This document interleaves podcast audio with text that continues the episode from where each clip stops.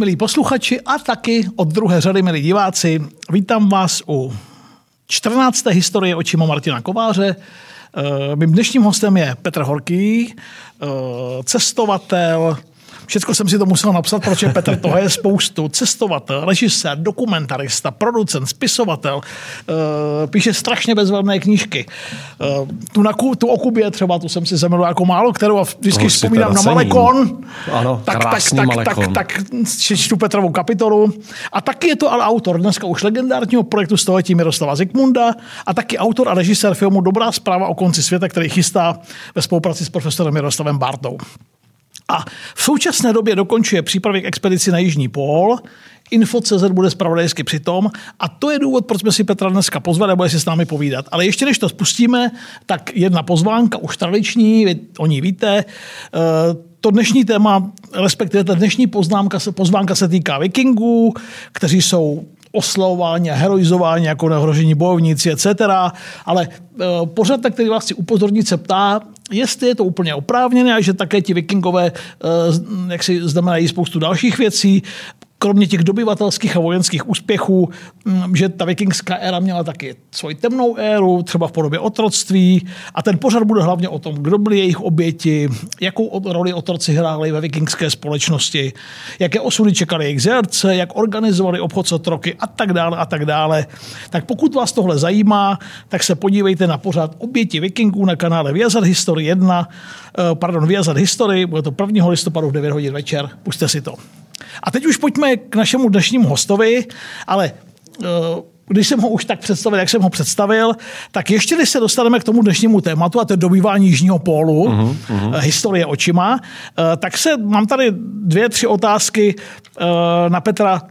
Jak se člověk stane v Čechách cestovatelem, dokonce takhle proslulým cestovatelem, jako je Petr Horký. Jak se ti to stalo, Petře? Mně se to stalo jako malýmu klukovi, že jsem vyrůstal za komunistů a snil jsem o tom, že bych viděl svět. Mně přišlo, že to není možné, že normální člověk nemůže vidět svět. Pardon, Petr Horký, ročník 1973, neříkám nic tajného, všude se to můžete dočíst. Jasná věc, bylo mi 18, 17 mi bylo, když, eh, když toto jako ruplo a ty dveře se otevřely, tak zatímco kamarádi chtěli většinou zakládat firmy, což je legitimní a v pořádku, tak já jsem chtěl cestovat a vlastně... Promiň, a můj Hampel mi říkal, všichni měli sportovce a roková superstar a já jsem měl v pokojičku vyvěšené ekonomy. No. To indikovalo, že něco není v pořádku.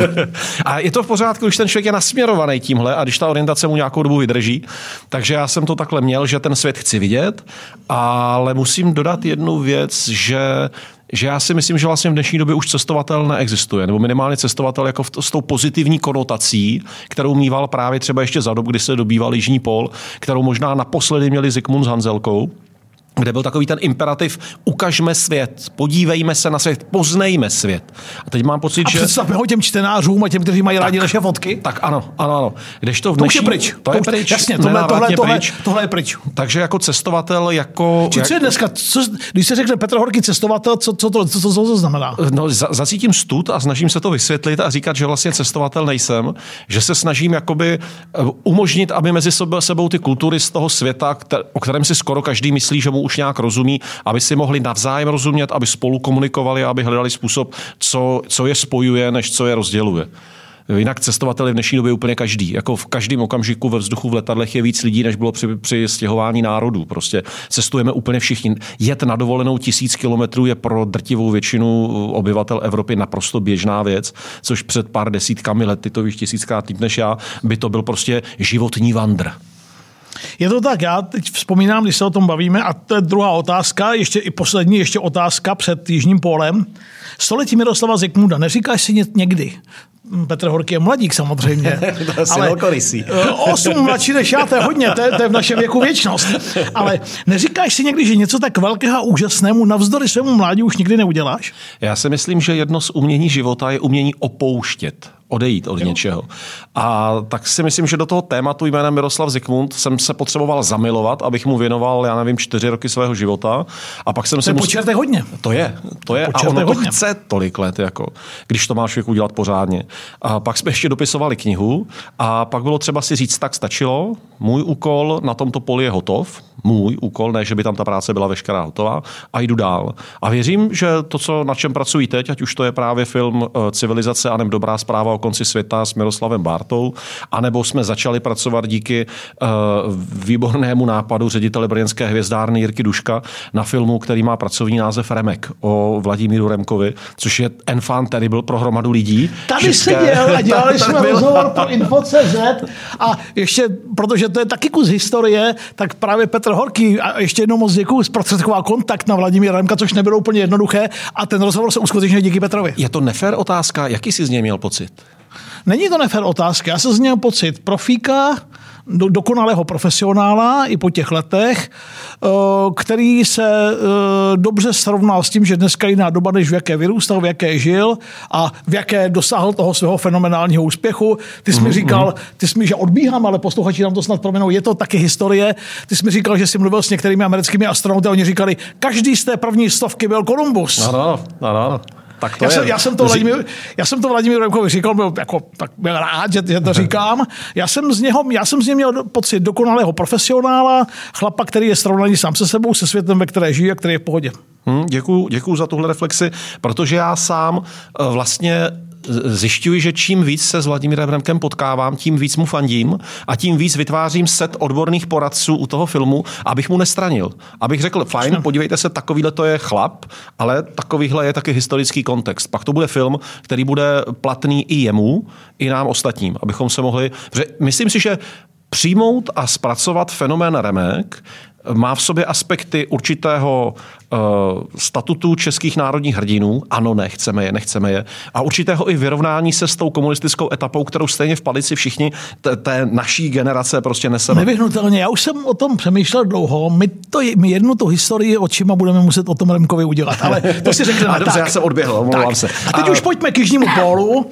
Proč si připravil tuhle expedici a jaké cíle jsi naplánoval nebo naplánoval? Jak, jak, proč, se, proč se do toho pustil? Jižní pól. A začínáme už vlastní téma. Uh, každá polární cesta nebo horolezecká cesta nebo nějaká vyložená expedice v sobě nese i určitý kus ega toho, toho pořadatele, toho organizátora, Jasně. toho člena. Mě to neuráží, myslím si, že to je v pořádku, že to je konec konců i způsob, jak se... Pardon, Petr Horký fakt nemá s egem problém. A to je, a to, a to je dobře.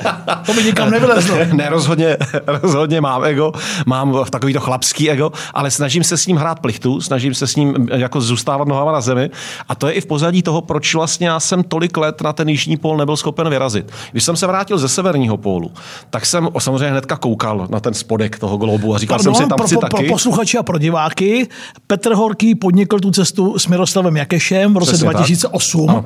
čili ano. je to 13 let. Je to tak.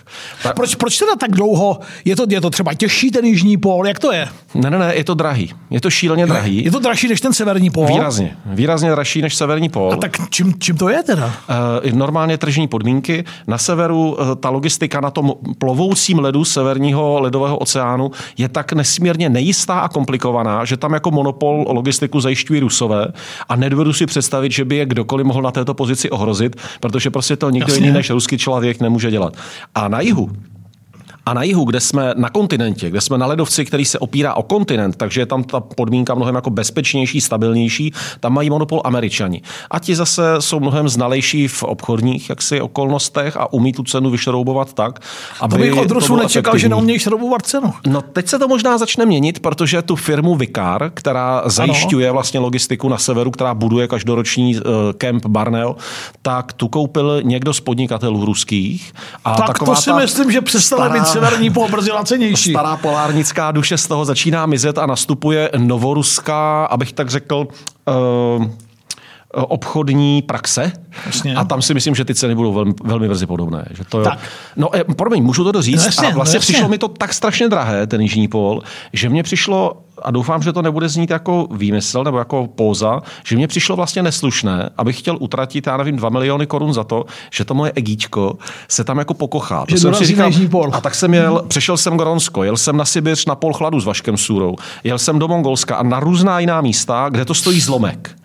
A potřeboval jsem najít důvod, proč bych na ten jižní pól vlastně i za tak strašlivý peníze měl A ten, a tak, a ten důvod? Odjet.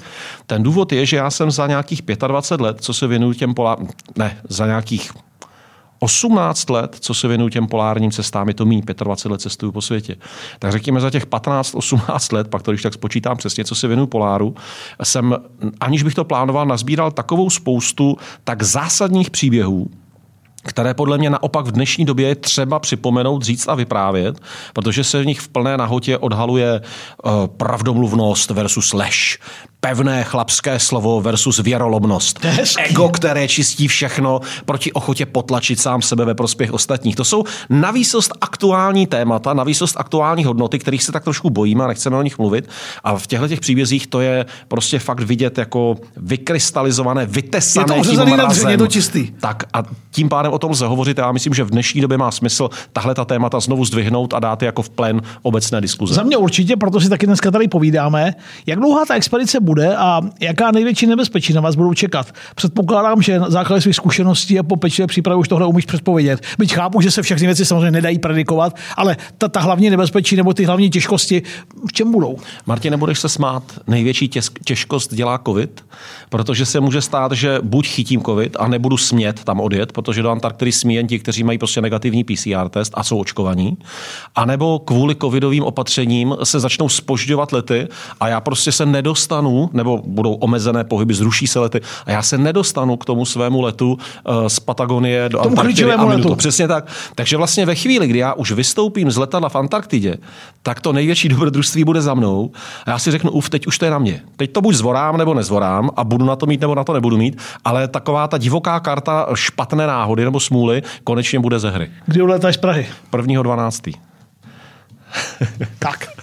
A pojďme teď tedy k historii. Eh, posloucháte náš podcast s Petrem Horkým. Pojďme k historii dobývání Jižního pólu, protože to je, já jsem, si, já jsem to znal jako kluk velmi dobře, protože jsem to hltal jako, jako 10-15 letý kluk. Pak jsem to přizapomněl a teď jsem si to všechno nachystal. Tak je to opravdu veliký, fascinující příběh.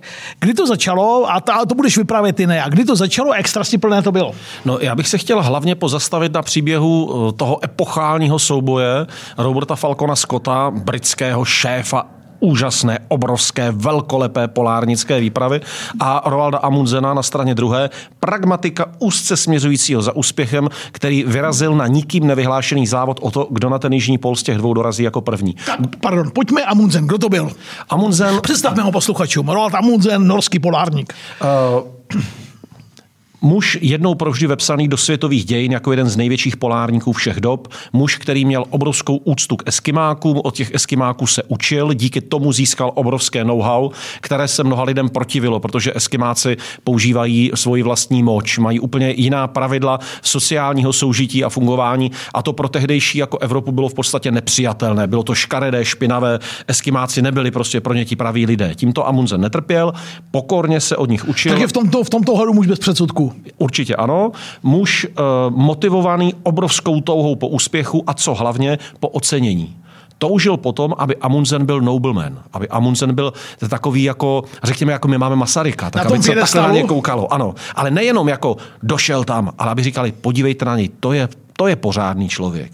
Ta, je to jeho ego se potřebovalo najíst jednak toho Takhle úspěchu, jsem si o něm ale i té nečetl, pozice. Je to, je to strašně zajímavé, jak to vypadá. No, no, no, jak, no. co, co měl za sebou předtím, než se vydal k Jižnímu polu? Obrovské věci. Jako první na světě eh, dokázal se svojí lodí Gioa proplout severozápadní pasáž, což byla věc, o kterou se před ním řada lidí pokoušela, nikdo to nedokázal. Eh, účastnil se několika polárních expedic, na kterých byl jako člen posádky, takže se učil a získával zkušenosti z praxe a koukal se na leadership, jak ho, jak ho řídil kdo z ostatních nich, ale například měl za sebou také jednu výpravu, jednu jedinou, na které mohl doopravdy zemřít.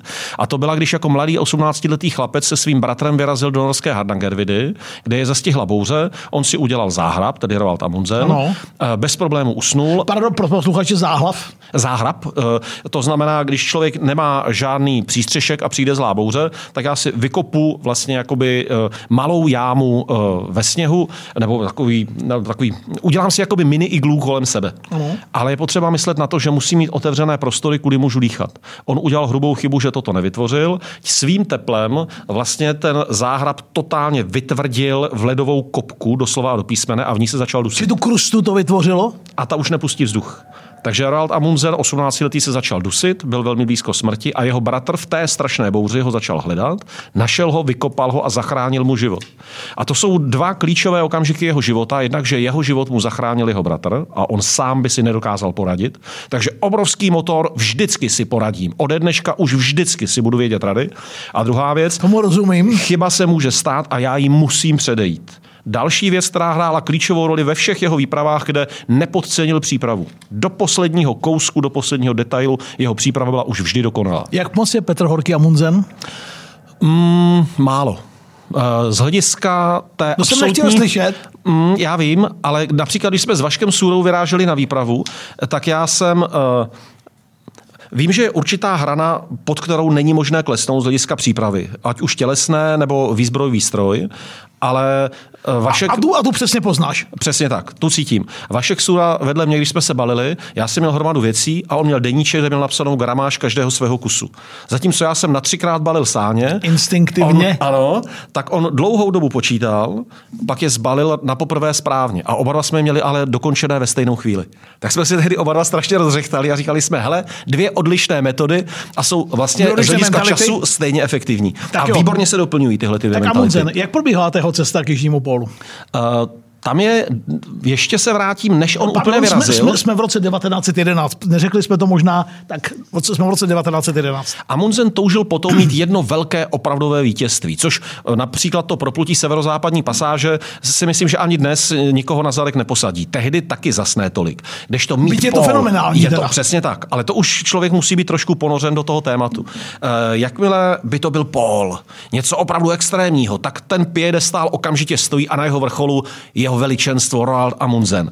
A věděl, že to pořád nemá. Přemýšlel, plánoval, chystal, došel za Fritjofem Nansenem, což byl takový nobleman, takový uznávaný muž, obdivovaný muž, společností velmi ceněný muž, který roku 1888 jako první na světě přešel celé Grónsko, muž, který postavil tu proslulou loď Fram, se kterou se vydal k severnímu pólu, tam ta loď zamrzla a on s ní roky driftoval. Zda se nestane, že by ten drift přenesl loď přes Plně severní pól. ožívají ty, když jsem to četl všechno jako kluk. Vracíš mě mimochodem do dětství, je to moc hezký. Je to tak a v dětství to máme mnozí z nás a pak to zmizí, jak člověk začne jako stárnout. A třeba právě třeba Nansen, eh, když už tam byl zamrzlý s tou lodí Fram a k pólu ho to neneslo, tak aspoň eh, rozvinul obrovská vědecká pozorování, zmapoval eh, křivku pohybu ledového driftu v severním ledovém oceánu, takže tím doložil, jak se ten led chová a také doložil, že na ten severní pól ho to asi nedostane. A propo odbočka potom dopředu do budoucnosti v pozdějších letech po první světové válce Nansen se podepsal na záchraně opravdu stovek tisíc uprchlíků eh, v azijské části eh, Ruska a díky tomu dostal Nobelovu cenu míru. To hromada lidí neví a on opravdu tedy byl velmi ctnostný nobleman. Takže Amundsen přišel za tímto Nansenem a řekl, Nansene, půjčte mi vaši loď a já se vydám opět na sever s vaší lodí Fram a vyrazím do toho ledu jinudy, tak jak vy sám jste říkal, že možná by ten startovací bod měl být odlišný, abych zkusil vaši teorii, zda je pravdivá a zda se dostanu na ten severní pol jako první. Nansen řekl, dobrá, já vám loď půjčím, loď gigantický majetek, to je jako kdyby si dneska někdo chtěl půjčit kosmickou loď, tak mu půjčil tuhle tu loď Fram, Amundsen s ní vyrazil a jakmile opustil Evropu, tak ohlásil změnu. Vydáváme se na jih. Nebudeme plout na sever, jak jsem slíbil Nansenovi. Tam to oznámil i svým mužům. Muži na jeho lodi, v jeho posádce to sami nevěděli. Řekl, otáčíme na jih, jedeme na jižní pól, zkusíme předběhnout Roberta Falcona Scotta. Toto je nesmírně důležitá předehra celého toho souboje o jižní pól, protože tímto se vlastně Amundsen stal lhářem obelhal toho super ctnostného Nansena. To je, ať už jeho vnitřní pohnutky byly jakékoliv a můžeme se o nich dohadovat, tak ta vnější podoba tohoto činu je prostě podraz. Věděl to předem, že to udělá? O tom se diskutuje. Jasně, Mluví jasně. se o tom, že to nemohl vědět předem a že se k němu ty zprávy skutečně dostaly až prostě z Kanárských ostrovů, z Madeiry, že prostě bacha na jihu je Falcon Scott obrovská královská výprava. Ale nám, kterým je dohromady s toho to můžeme myslet svoje. tak, Petře, uh, Scott, teď jeho stručný portrét. Abychom měli ty aktéry, ano, ano, představme ty aktéry oba. A je to velmi důležité, protože to byli, snad nemohli být víc rozliční ti dva muži. Robert Falcon Scott, opět zkušený polární cestovatel, účastnil se již řady expedic, muž, kterého tedy koruna pověřila tím, aby pro ní došel jako první na jižní pól a aby cestou prováděl mnohá vědecká zkoumání a pozorování a dlouhou řadu pokusů. V jeho týmu byli experti, eh, byl tam fotograf a filmař, je neuvěřitelná. Pontingova sbírka fotografií a i filmových záběrů je naprosto unikátní a je tak úžasná, že nedávno vznikl film eh, Velké bílé ticho, eh, který je strhující a je postavený jenom na těch archivních záběrech, které právě členy jeho výpravy Ponting pořídil. Takže Scott tímto veden a velmi britský, abych tak řekl v takovém tom eh, nejvíc nestravitelném eh, britském stylu, tedy když to úplně řeknu ne, vulgárně. Ty jsi to řekl, to je fakt jako very, very British. a vím, že ty jsi velký milovník a znalec Británie, takže se mi zvědav, co ty mi na ale, to povíš. Ale, ale, ale, už to není ta země, co to bývala, přechází mě to. Vážně? To je, to je na nějaké jiné téma. Hm? Je a ten smutek ve tvém hlase, to je no, tedy už na debatu. Ne, už, už, to, už to není ta země, v posledních letech už to není ta země, co to byla a teď jenom, abychom se nedopustili nějakých politických fopá, nesouvisí to s Brexitem, prosím. Mm-hmm. No, tak Dobře, si popovídáme si o tom. Vzduchu, rád na to někdy s tebou navážu, to mě velmi zajímá. Uh, tak každopádně Scott představoval to britské imperiální, koloniální, eh, co Británie měla. Až bych to jako zjednodušil slovy, všichni jsou blbí, já vím nejlíp, jak to mám dělat. Takže Jasně. učit se něco od Eskimáků, zbláznili jste se od těch když jsme se, promiň, když jsme se bavili o egu, tak jestli někdo to ego měl jako monumentální, tak to byla tahle generace Britů z přelomu 19. a 20. století. To je vlastně úžasné, to jsou dvě různá zbytnělá ega. A, a oba ty muže nesmírně obdivují. Oba to byli nesmírně nesmírně silní a stateční muži, Scott i Amundsen, ale oba představují nějakým směrem zbytnělé ego a pro dokreslení té Scottovy výpravy uh, měl tam sebou sibirské poníky, že s nimi by šel uh, na jižní pól. Hromada lidí se tomu vysmívá v dnešní době. Uh, já se tomu nesměju. Byl jsem na Sibiři v minus 50 stupních, jsem tyhle ty poníky viděl normálně v otevřené krajině, neměli problém, byla to spokojená zvířata. Takže měl důvod se domnívat, že s těmi poníky to půjde. Měl dokonce i speciální mechanizaci, speciální speciální stroje, které by měly jako tam fungovat a tam by měly obstát. Ale poníci mu poumírali, stroje přestaly fungovat a nakonec to všechno museli fyzicky táhnout chlapi z jeho výpravy. Takže on začal narážet na obrovské problémy. Tak, ale jako představení těchto dvou aktérů si říkám, že by to mohlo stačit. Tak. Amundsen ten závod, závod vyhrál, byl tam o měsíc než Scott. Proč to vyhrál? Vyhrál to proto, že měl unikátní know-how od těch eskimáků, tedy že opravdu věděl, jak se chovat v jakých podmínkách. Vyhrál ho proto, že nebyl zbytečně sentimentální. Nedělal mu problém opravdu jíst psy taková ta tisíckrát omílaná věta, ale opravdu ta zvířata, díky kterým se pohybovali, je to tak. Eh, my ještě z doby, kdy Cimrmani byli společným kánonem celé naší jasně, společnosti, jasně. tak okamžitě, když se řekne cokoliv o pólu, tak se ne, začínáme smát. Jako výpravedá Čechem, Karlem Němcem, já mám snad tuhle hru nejradši ze všech a Jasně, a mimochodem dneska, co jsme se začali povědět, tak na ní myslím. Teda. kdykoliv Když jsi o driftování. Je to tak. Kdykoliv na si řeknu něco o driftu, lidé se začnou uchechtávat. Jasně. A, a toto jsou Cimmermanologové, to jsou lidi, kteří to znají. A, mimo, a mimochodem, já jsem o tom jednou na přednášce mm, pro, a, a studenti se na mě dívali a nic. Já říkám, teď jste no. mě otravili, odběhl jsem od tématu a 20 minut jsem vyprávěl a bylo, oni, oni byli jako neobyčejně laskaví ke mně a mm, ten příští týden mě asi 10 hlasů, že to pustili a dokonce jeden říkal, ono to je fakt senzační. Tak, pardon. ale, ale to, to je na sociologickou debatu, že mizí jednotící kánon ve společnosti už není téma, které bych mohl s kýmkoliv otevřít Prostě. a být si jistý, že si o tom že budeme moci spolu popovídat. Že bude tak. Hmm. Uh, takže zpátky. Amundsen vyhrál a teď říkáš proč. Uh, další věc jsem říkal, že, že byla ta uh, absence sentimentu, který by ho brzdil. Další nesmírně důležitá věc, jeho cílem prostě bylo vyhrát ten závod. On tam přišel dojít co nejrychleji a nejefektivněji na Jižní pól. Když o vědu, to... o vědu nešlo. Vůbec. Tam šlo o to být tam první. A další věc, podle mě bylo až jako sobectví určité Ano. z Amundsenovo, kde prostě on se ani v, zásadním, v zásadních okamžicích nezabýval svojí posádkou a svým týmem. Prostě teď jdu, tak jdu a vymakejte a jdeme spolu. Či ta posádka just only tool, jsi nástroj k tomu jeho úspěchu? Ano, ano. Je, je to tvrdé, věřím, že řada milovníků Amundsena bude třeba kategoricky nesouhlasit, ale to budu rád, debatujme, bavme se o tom. Amundsen vlastně do dneška představuje takový ten archetyp, nad kterým se často říká, hele, chlap, který chce něčeho dosáhnout, prostě musí být sobec. Musí být bezohledný. Mě to vadí, já s tím kategoricky nesouhlasím, ale hromada těch zastánců tohoto stanoviska právě Amundsena třeba používají jako důkaz. A říkají, vidíš, kdyby nebyl sobecký, kdyby nebyl bezohledný, nevyhrál by to. To je téma na diskuzi, kterou jsem To rád, říkal- když se i dneska zve- zdvihne. To říkal Jim Connors. Jimmy Connors říkal, kdybych nebyl takový hajzl, v životě bych těch 8 Grand Slamů nevyhrál. A že Lendl těžce nesl uh, Connorsovi vtípky a ponižování No a jasně, gesta, která jasně. přes síť mezi jednotlivými servisy Connors nemilosrdně A že posílal. zrovna teda Jim Connors těch lekcí Ivanu Lendlovi udělil. A, a že zrovna i Ivan Lendl byl velmi nemilosrdný v tom zase Naprosto. jiným způsobem vyvíjet tvrdý psychologický tlak na své protihráče. Už od příchodu do šatny. Konec konců, když hráli v první finále turné místo s Borisem Beckerem a Ivan ho napálil několikrát zblízka do obličeje, pak říkal, co je to za člověk, a když jsme spolu tolikrát trénovali nic. Pardon, takže a teď Scott. A teď se držím, abych na to nenavazoval no, dalšími ne. reakcemi. Tak, dneska to je takové hodně, máme ty odbočky se nabízejí. A teď Scott. Scott se dostal, tohle bylo, prosím, Amundsen se dostal k polu v prosinci 11, 14. prosince, přesně Tak. tak. tak. A 27. měsíc- ledna tak, ještě lednu víc než 12, o měsíc. víc než o a ještě měsíc. k tomu, jak na potvoru se tam překlopil tenhle počet.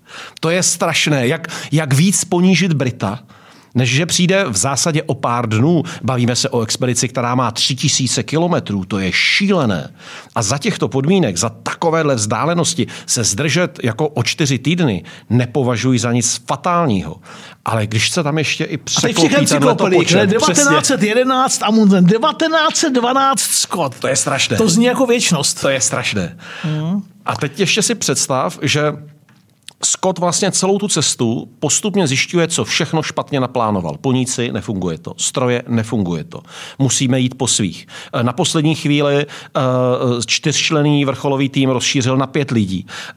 Uh, Bowers dokonce šel bez lyží, takže zpomaloval celý ten tým. Je tam řada špatných rozhodnutí, která se začala nebezpečně sčítat, ale stále je tam jakoby ta mise, jdeme k tomu pólu, budeme tam, pro korunu získáme pól a přijdou tam, a tam už je postavený stan, který tam postavil Amundsen, je tam dopis a je tam trocha jídla.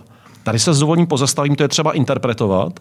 Eh, Zjistil jsem, že řada mých přátel říká, že to je pěkné, že mu tam nechal jídlo. To je pěkné, že tam nechal stan. Ne, to je šílené To je ponížení. šílené. To je Ne, no strašlivý výsměch do jako očí. to je hrůza hrůz. V těchto podmínkách se zříci stanu, zříci se části potrav, potraviny a nechat tam ještě dopis. A ten dopis byl ještě ve smyslu, uh, drahý Skote, gratuluji vám k dosažení Jižního pólu, uh, je mi ctí, že jsme tu byli před vámi. Uh, a je- pak něco ve smyslu, i sám víte, jak je těžké vrátit se zpět do Evropy. Kdybyste přijel dřív, prosím, vyřiďte norskému králi, že my jsme přišli jako první. Udělal si z něho jako poslíčka, jako uh, až přijdeš, sám všem řekni, že jsi prohrál. Nesmírně ponižující vzkaz. A jestli něco Amundsenovi zazlívám, tak toto skutečně ano. Beru, že můžeme polemizovat o efektivitě ega, ale toto bylo prostě místo, aby projevil úctu svému soupeři, tak se mu vysmál a plivl mu do tváře. Nemohl si to odpustit, nedokázal si to odpustit? Přesně tak, hmm. přesně tak. A toto byla věc, která zlomila totálně psychiku uh, toho vrcholového týmu uh, Roberta Falcona Scotta a cestou zpět všichni do posledního umírají. Poslední je nějakých 18 kilometrů od zásobovacího depa, kde by se dali dohromady. To je šílená tragédie, strašná tragédie. A vlastně kvůli tomu Britové nikdy nepřijali, že by Amundsen vyhrál legitimně. Říkají nikým nevyhlášený závod, vedený pouhou touhou vyhrát, zatímco Scott podnikal vědecká zkoumání a prospěl celému lidstvu. Amundsen nikomu neprospěl, kromě sebe. Kromě Amundsena? Přesně tak. A, a říkali, "E, ten požírač psů, který zradí cokoliv jen pro své vítězství, to, že byl náš Tak jako Amundsenovci, nebyl, pokořitel, Amundsen, a, nebyl. a Amundsenovci nás nebudou teda chválit za, ten, za tenhle dnešní Ale podcast. teď se, teď se pokouším... I Ondra má občas ve tváři takový výraz. Teď se pokouším parafrázovat to britské stanovisko, Jasně, kterým to jasně, vysvětlovali. ne, jasně, dělal jsem si legraci. ne, ne, ale beru, že to je téma na diskuzi. Ano, pak budu velmi rád, když ta diskuze se zvedne, když se o tom bude debatovat. Uh, A když Amundsen potom se vrátil zpět do Evropy a byl světově uznávaný, opěvovaný hrdina, světové přednáškové turné, obrovské peníze přicházejí, večeře v Británii a Britové připíjejí na zdraví hrdiného kapitána Scotta, připíjejí na úžasnou, nezničitelnou mentalitu britského týmu a pak vyjádří úctu Amundsenovi, že došel jako první na Jižní pol. Posílají mu zpátky to ponížení. Říkají, jo, poslechni si kdo byl ten, kdo stál proti tobě, koho si neocenil. Velmi tvrdé vůči Amundsenovi, nemilosrdné, protože opravdu nezapomínejme na to, on se nepovyšoval nad uh, Eskimáky nebo nad Inuity. Bereme to tak, že Amundsen nebyl stělesněním všeho zla. Jen zkrátka měl obrovské ego, které zastávalo názor, že účel světí prostředky. To, což u Skota možná najdeme taky. A konec konců, jak jsme se spolu jednou říkali, Číny mají své důsledky. Uh? Byla to největší tragédie v historii dobývání Jižního pólu, tahle, tahle, tahle ta skotová, ten konec té skotové výpravy? Určitě nejvíc epochální, nejvíc známá a ano, označil bych to za největší tragédii v dobývání Jižního pólu. Malá odbočka, když už je řeč o Scottovi, ještě před ním a před Amundsenem se vydal k pólu jiný Brit, určitě musíme mluvit o Shack- ano. Ernst Shackleton. A k tomu chybělo nějakých, uvádí se různá čísla, od přibližně od 150 do 180 kilometrů nedostatek potravin, tak jsem si to nastudoval, ho donutil obrátit se, takže tu výpravu přežil.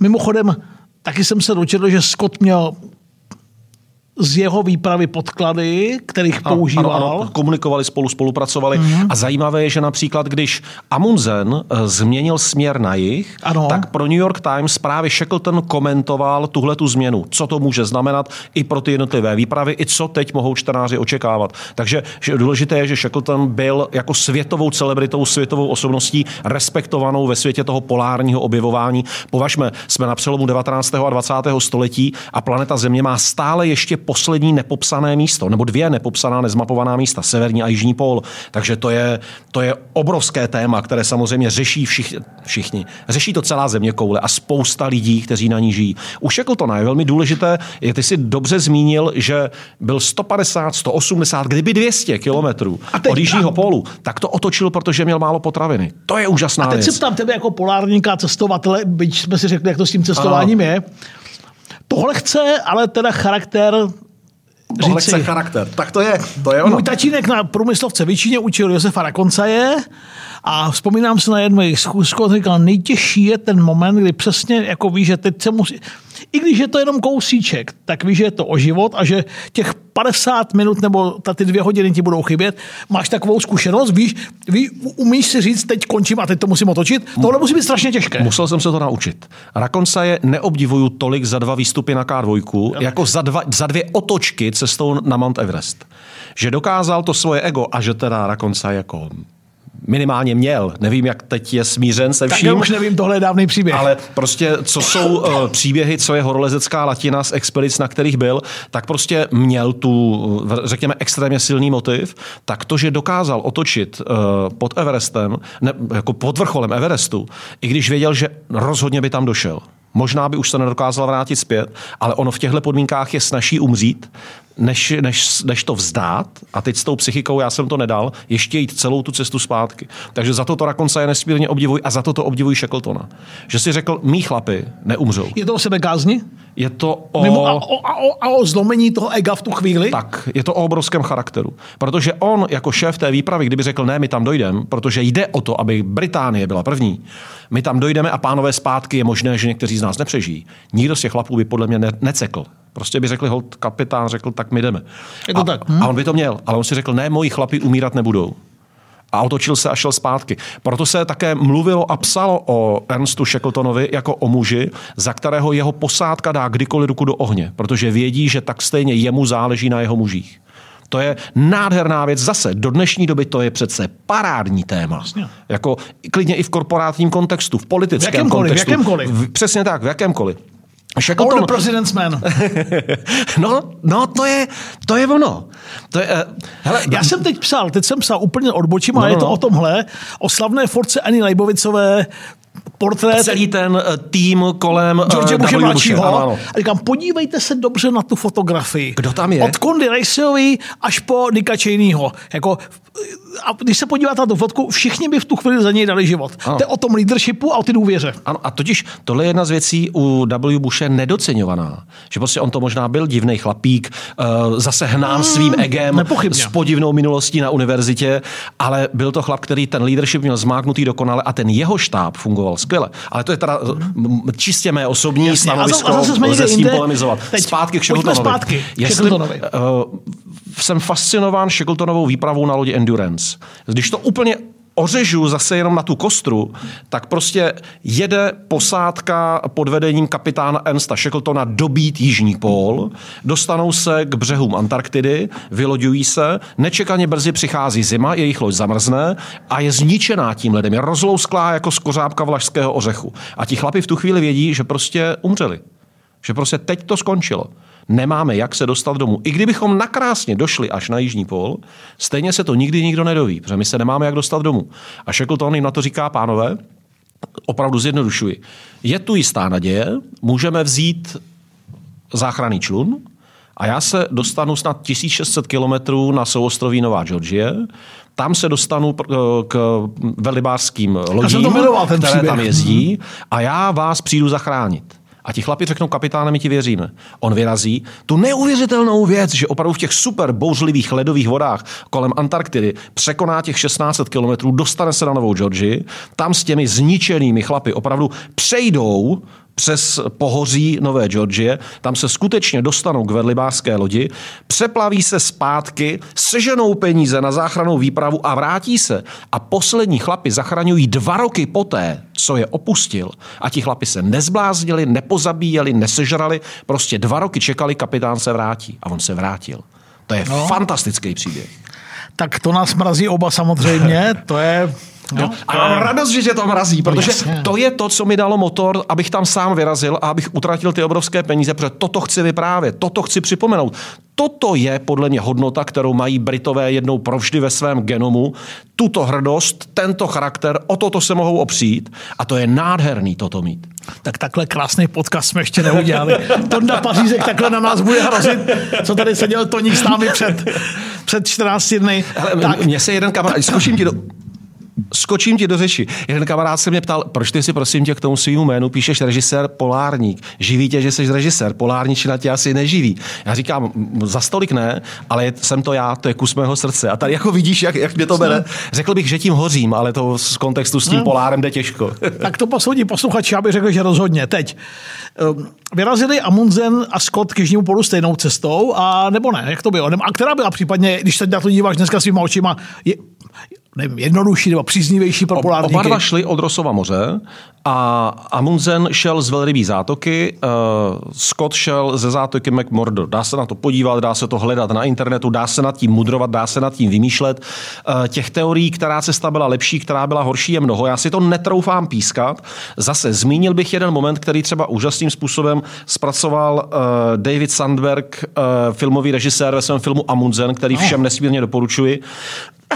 Pardon kde se zabýval tím, že vlastně Amundsen tolik hnán tom, tou touhou být první, vyrazil dřív, vyrazil v době, kdy počasí ještě neodpovídalo tomu, aby pánové mohli vyrazit na tuto stezku Eh, a tím, že ta cesta eh, z té velrybí zátoky eh, sebou nesla poměrně prudké stoupání přes hory, aby člověk nastoupal na to antarktické plato, které pak už pokračuje mírným stoupáním až k jižnímu pólu, tak vlastně se vyrazil v době, kdy to bylo nebezpečné. A on v podstatě dezertoval v bouři od svých chlapů a vysvětoval to pak slovy, každý se musí postarat o sebe. V takovýchhle podmínkách jste se prostě měli vrátit všichni. Ani nedával rozkazy, že by všem řekl, otočíme se a jdeme zpátky. Prostě se otočil a šel. Jasně, strašná bouře, mlha, jak to tam má organizovat, jak to má komu říkat, ale z hlediska morálky a z hlediska toho fungování týmu je to nesmírně komplikované. Eh, Ještě jedna poznámka, to prudké stoupání do těch hor sebou samozřejmě neslo, že ten ledovec tam je víc v pohybu. Takže ty trhliny jsou víc nevypočitatelné, protože jestli je nějaké... tě čeká? Uh, mě ne, protože já půjdu až po tom antarktickém plato, takže jsou tam trhliny, ale není to tak divoká a tak nebezpečná oblast, ve které Jako by tohle. opravdu, přesně tak, ve které by člověk opravdu mohl očekávat, že se to pod ním propadne kdykoliv. Amundsen i Scott se stali ve svých zemích, už jsme se o tom bavili, hrdiny. Sledovala i média, tehdejší britské noviny o tom referovaly. Ano, ano, se světová média, všechna. New York Times, když se člověk podívá do jejich archivu, tak tam do dneška najde desítky a desítky článků, které se tomuto věnují. I během toho souboje, i poté, tomu hodnocení, co to tedy znamená. Co ještě stačilo podniknout Amundsen po té, co pokořil Jižní pol? No tam je Právě v tom Sandbergově filmu je nádherná scéna. Já jsem tady hovořil o slavnostní večeři v Británii za účastí Amundsena. Ano. Eh, představme si situaci eh, slavnostního setkání eh, v Norsku za účastí krále, za účastí Nansena. Všichni tleskají Amundsenovi a Nansen povstane s přípitkem, ten nobleman, který Amundsenovi půjčil svoji loď Fram a řekne a mnohokrát gratuluji tady našemu uh, Stihodnému. Panu Amundsenovi děkuji eh, za to, že pro Norsko získal prvenství na Jižním pólu. A chtěl bych se zeptat, kdy plánujete splnit to slovo, které jste mi dal, že pojedete na sever. A přesně tím pojmenoval chirurgickou jehlou trefil, kde je Achilova pata Amundsena. On stále v hloubi duši musel cítit, že se tím noblemanem nestal. Že sice, ano, je první na světě a obrovský závod a vyhrál. ho Nicméně? Prostě tím ctnostným chlapem se nestal. Takže jeho odpověď byla činem. V tu chvíli odpověděl ano, rozhodně tu výpravu chystám. A ten čin byl, že on všechny své peníze, které vydělal za ten jižní pól, utratil za stavbu lodi Mod, což byla jeho vlastní supermoderní, krásná bělostná loď. A s tou vyplul na sever aby tedy zamrzl v ledu a dodržel to, co slíbil Nansenovi a skutečně se teď konečně, řeknu to, krucinál už stal tím ctnostným mužem obdivovaným pro jeho charakter a morálku. Neuspěl. Neuspěl. Uh, ta výprava byla pět let zamrzlá v ledu. To je strašný. To je snad horší než kriminál. To vůbec nechci soudit. No, Nicméně on z této výpravy dezertoval, o všechno přišel, protože byl neúspěšný, zbankrotoval, jeho dům šel do dražby, takže eh, jeden z jeho mecenášů vykoupil z dražby Amundsenův dům, aby měl vůbec kde bydlet. A eh, tento zkrachovalý Amundsen přichází o tu svoji nádhernou pyšnou loď mod, která v dražbě eh, je předána špeditérské firmě, která funguje u severního pobřeží Kanady a ta s ní vozí zboží, až ji nakonec potopí v zátoce Cambridge Bay, kde najede na Mělčinu.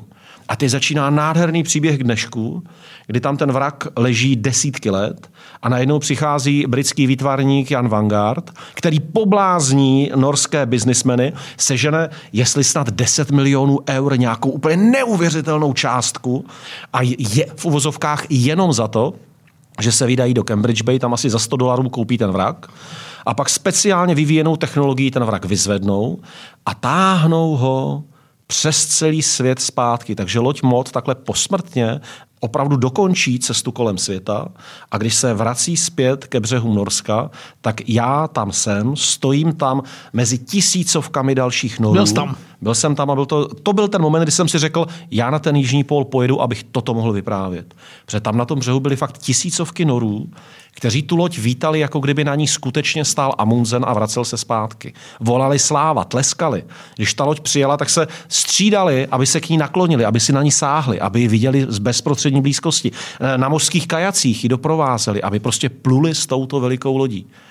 Toto je příběh, toto je nádherná věc. Dneska toto je, to je i forma vlastenectví. Dneska to, dneska to je plné velikých příběhů, že by to snad nikdy jindy nebylo, ale teď. Pro Amundsena byl nakonec osudný rok 1928, patřil mezi ty, kteří se pokusili zachránit posádku z dochodí Itálie Umberta Nobileho.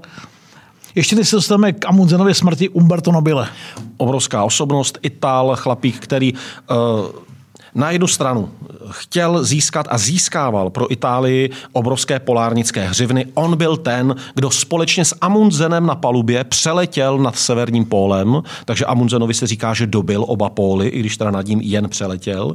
Eh, na další téma spojené s Umberto Nobilem je jeho vztah k fašismu, kterému bylo třeba nějakým způsobem definovat. Odkud v Itálii ve 20. letech Benito Mussolini od roku 9, od října 1922 ministerský předseda. Takže eh, tam je ten velký otazník nad osobností Umberta Nobileho, nakolik to je uh, nezištný nebo uh, tím eh, pravým, rizím objevováním posedlý uh, dobrodruh cestovatel polárník a nakolik to je chlapík tak trošku spojený s nacionalismem, který úspěšně využívá najednou fondy, které v rámci toho italského nacionalismu se uvolňují i pro nehorázně drahé výpravy vzducholodí. Vzpomínám na Mefistofana Klausemana na konci říká, co ode mě všichni chcete, já jsem jenom komediant.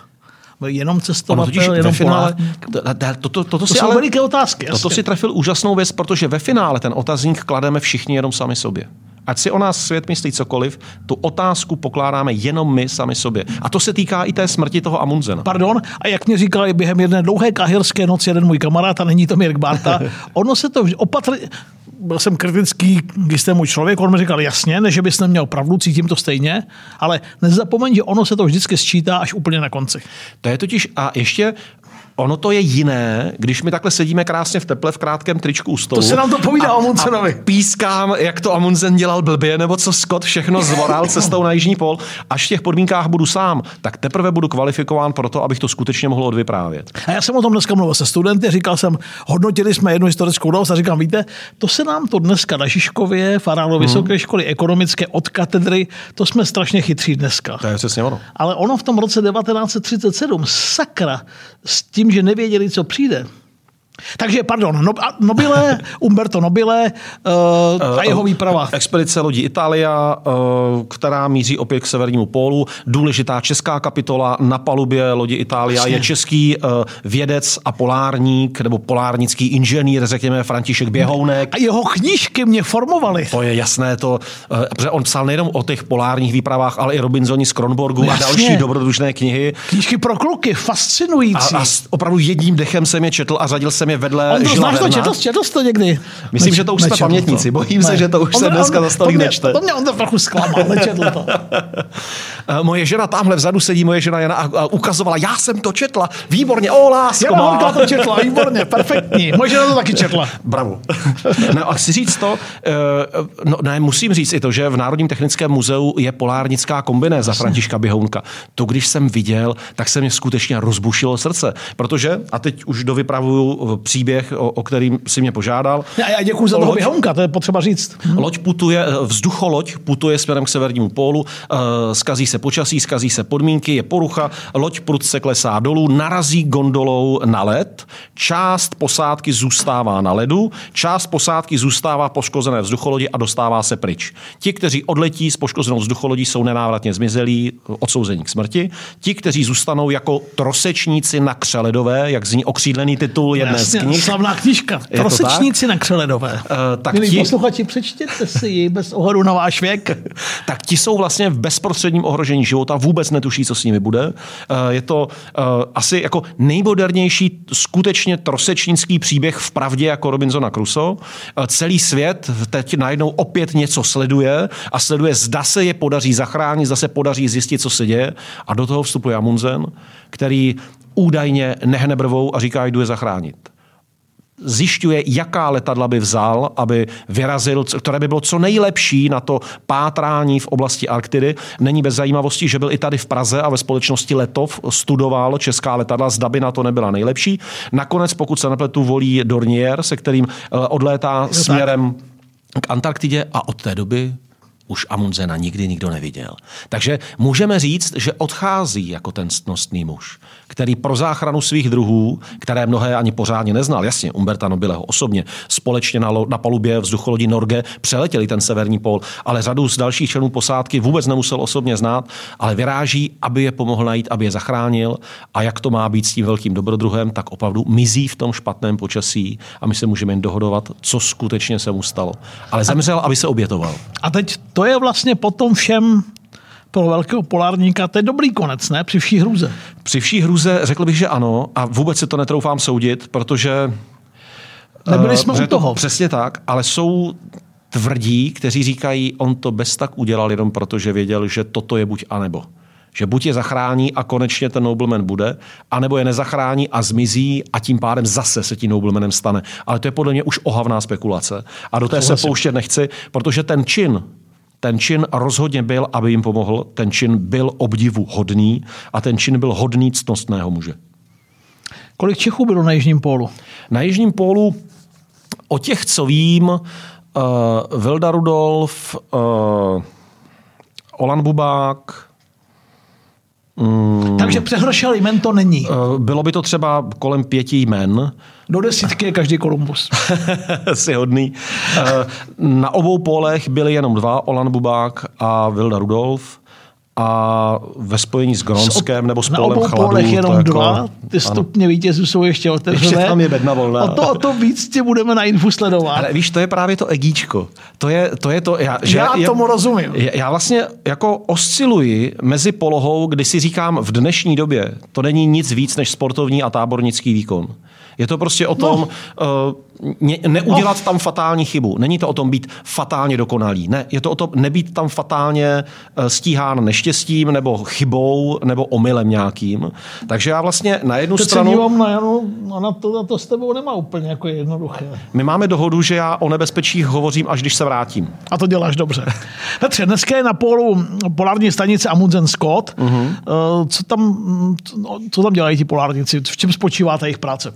Eh, Je to stanice, která spadá pod Spojené státy americké. Od 50. let, myslím, že v roce 1956 byla vybudovaná. Velmi se diskutuje o tom, nakolik to třeba odpovídá uh, aktivitám a stavění letišť, které ve 47. roce poprvé postavili Rusové v zemi Františka Josefa, uh, kde se uh, tím prodlužovala akceschopnost ruských bombardérů, které by najednou snáze díky dotankování dosáhly až do Spojených států. Takže začal v rámci toho boje přes železnou oponu začal boj o to ovládnutí informační, mapové a datové celé zeměkoule a toho uh, získání výhody proti Rusku nebo proti Spojeným státům. Takže se hovoří tak jako jednoznačně, že prostě stanice uh, Scott Amundsen, která je uh, americká, která je na Jižním pólu, že určitě má spoustu špionážních aktivit. To je ovšem spekulace, na to jako jednoznačný důkaz není. Je tam obrovské množství... Ty se na ně dostaneš? Bohužel ne. Za normálních okolností se dá zaplatit prohlídka této stanice, ale kvůli covidu kategoricky nepřijímají vůbec nikoho. Takže jedna z velikých hřiven té mé cesty, po které jsem toužil, tedy dostat se tam tak, a vidět to místo, tak tam nemine, i pokud se tam nakrásně dostanu, ale zkrátka člověk vždycky něco získá, něco ztratí nebo nezíská. Tak to, to k životu je. patří, takhle to tak chodí. To je. Důležité je obrovské množství meteorologických zkoumání, zkoumání radiace, Nezapomeňme, že Antarktida a antarktický ledovec je asi nejdokonalejším památníčkem planety Země, protože při vrtání hloubkových vrtů, tak vlastně každá hloubka, každá úroveň toho antarktického ledovce díky uh, pilům, uh, případně popílku nebo jiným mikrosoučástěm, mikročásticím, které se objevují v tom ledu, jsou schopny naprosto přesně definovat, co se dělo s planetou Země v nějaké konkrétně definované době. Nikde jinde tak krásný a stabilní zápisník nemáme, takže i v tom je ta Antarktida naprosto unikátní. Nezapomínejme na zkoumání ozonové díry, na zkoumání vůbec jako vývoje podnebí, množství CO2 v atmosféře, těch témat, která se řeší a mohou řešit na té polární stanici na Jižním pólu je opravdu veliké množství. Konec konců nezapomínejme, že vůbec přítomnost, vědecká přítomnost v Antarktidě je, takov, je takovým jako příslušenstvím k exkluzivnímu klubu světových vědeckých velmocí. Já jsem velmi hrdý, že při břehu Antarktidy máme i, naši českou polárnickou stanici, která se tam vědecky velmi úspěšně angažuje. A konec konců mít i své želízko v úvozovkách v ohni jménem Antarktida znamená, že pokud se někdy v budoucnosti bude řešit a dělit přístup k narostnému bohatství, k pozičnímu vlivu, které sebou Antarktida přináší, takže my budeme jedni z těch, kteří prostě budou muset být ve hře. Děkuju. Ernst Shackleton, Roald Amundsen, Robert Scott a Petr Horský. taková, taková byla 14. historie očima Martina Kováře.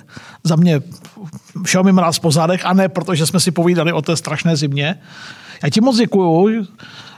Budeme, jak jsme říkali, budeme v prosinci držet palce. Věřím, že najdeme způsob, jak jsme si o tom povídali, že Info.cz bude při tom a pro všechny zájemce to teď připomínám a budeme vás o tom samozřejmě informovat. Děkuju. Krásný, krásný večer, těším se, až to v sobotu střihneme. Díky moc, měl bych sebou mít... až to Ondra, až to Ondra střihne v sobotu. Budu sebou mít satelitní telefon, počítám s tím, že bychom spolu byli každý den na chvíli v kontaktu a nesmírně si cením toho, že do toho jdeš právě ty, protože jsem se hrozně bál, aby to nebylo, že ten další český utahaný chlap bude putovat bílým nic, aby si teda došel na pol. To je určitě hezký, ale to je můj osobní příběh tady takový. Ale ty příběhy těch chlapů kolem, až do současnosti, ty jsou úžasný a ty díky své znalosti do toho toho budeš mít vhled a to tomu dá ten kontext. Budeme se o nich bavit a budeme si je připomínat a těšíme se na to. Petr Horký, 14. historie očima Martina Kováře. Děkuju. Díky moc, děkuju. A jenom na závěr, uh, Připomínám se jako na začátku, že pokud vás zajímají vikingové jako bojovníci a taky vikingské otroctví, jejich oběti, jakou roli hráli ve společnosti, jak se obchod s otroky a nejenom ten vikingský vyvíjel v čase, jaký dopad mělo vikingské obchodování s lidmi na středověkou Evropu, tak si pustíte 1. listopadu 9 večer na kanále Vězet Historie 1, pořád který se jmenuje Oběti vikingů. A já se už teď těším za 14 dní a dáme vám samozřejmě na info.cz vědět, kdo bude naším 15. hostem. Děkuju. Díky.